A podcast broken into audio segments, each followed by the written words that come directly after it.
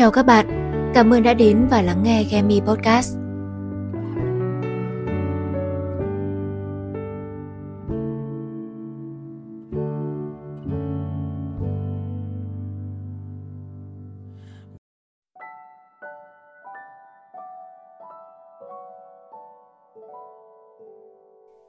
Mỗi người đều có những ước mơ của riêng mình.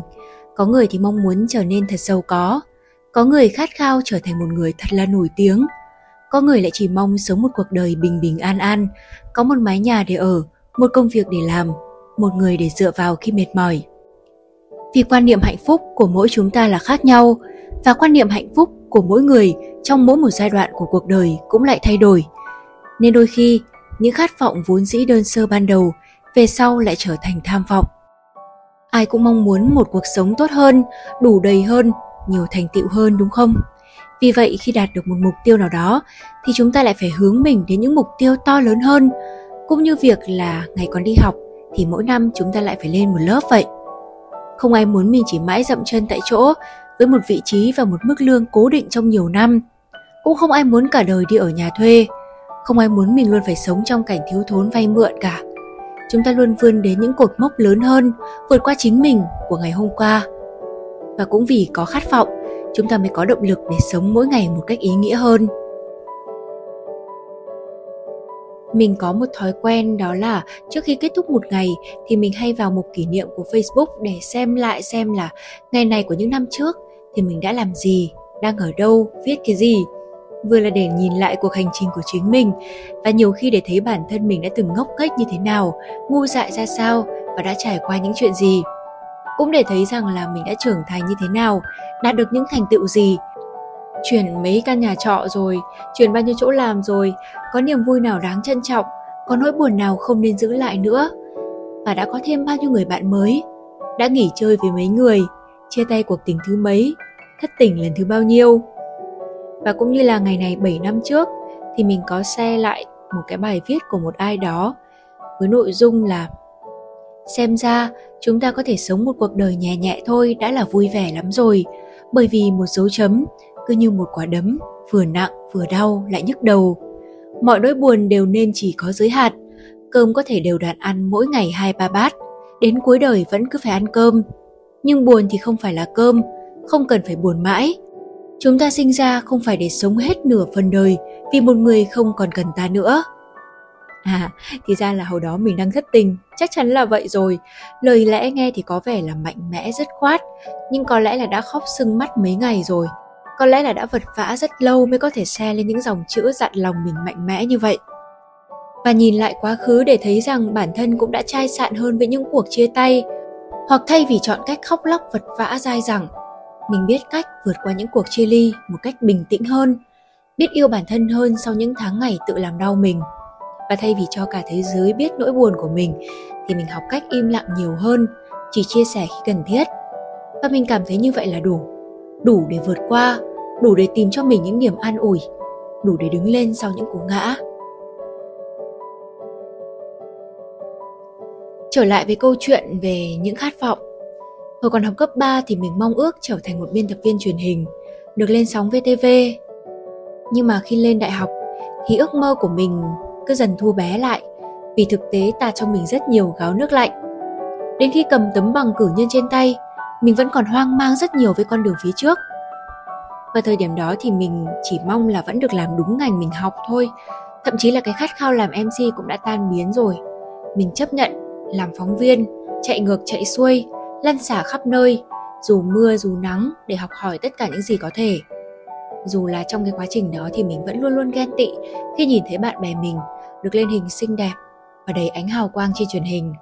Mình chấp nhận là một đứa thư ký trường quay, chạy kêu cho MC dẫn, làm đủ thứ việc bé xíu, từng chút từng chút một, nhặt nhạnh mọi trải nghiệm mà mình cảm thấy là không lãng phí.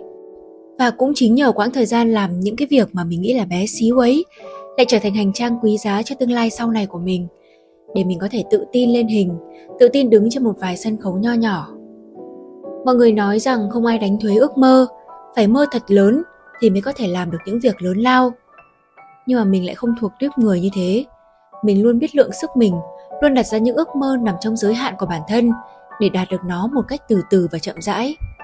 Bởi mình biết, nếu tham vọng quá lớn, sẽ kéo theo ảo tưởng và vỡ mộng cũng sẽ rất đau. Trước đây thì có hai người yêu cũ đều nói mình là một đứa an toàn và mình hoàn toàn không có ý định thay đổi cái cách sống đó. Vì sao các bạn biết không?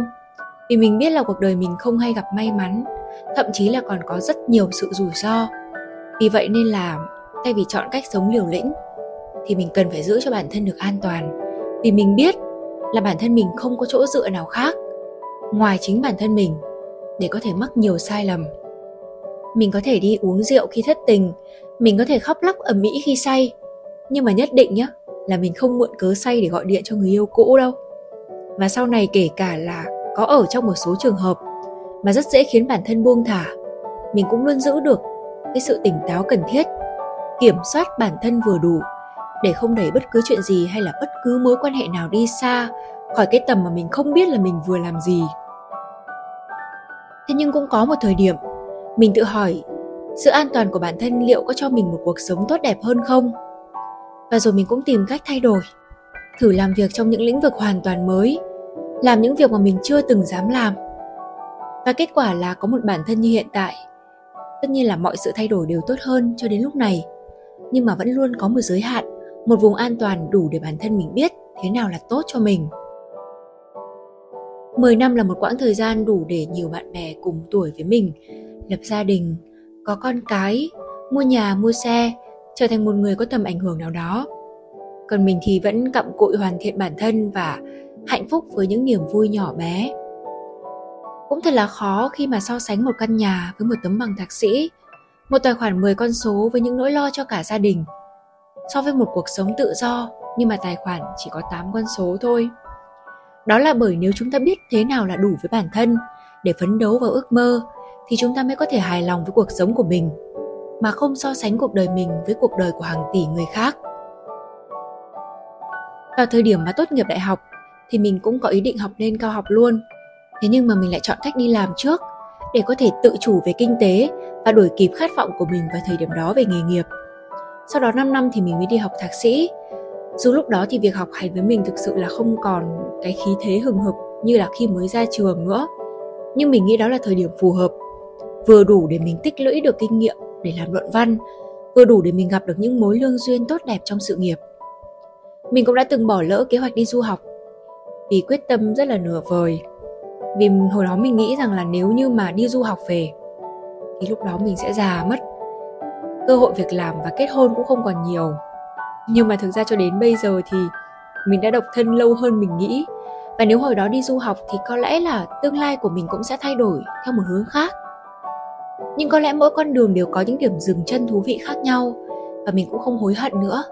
Vì cuối cùng đó là do lựa chọn của mình và mình vẫn có một nguyên tắc, đó là đã lựa chọn thì không được hối hận.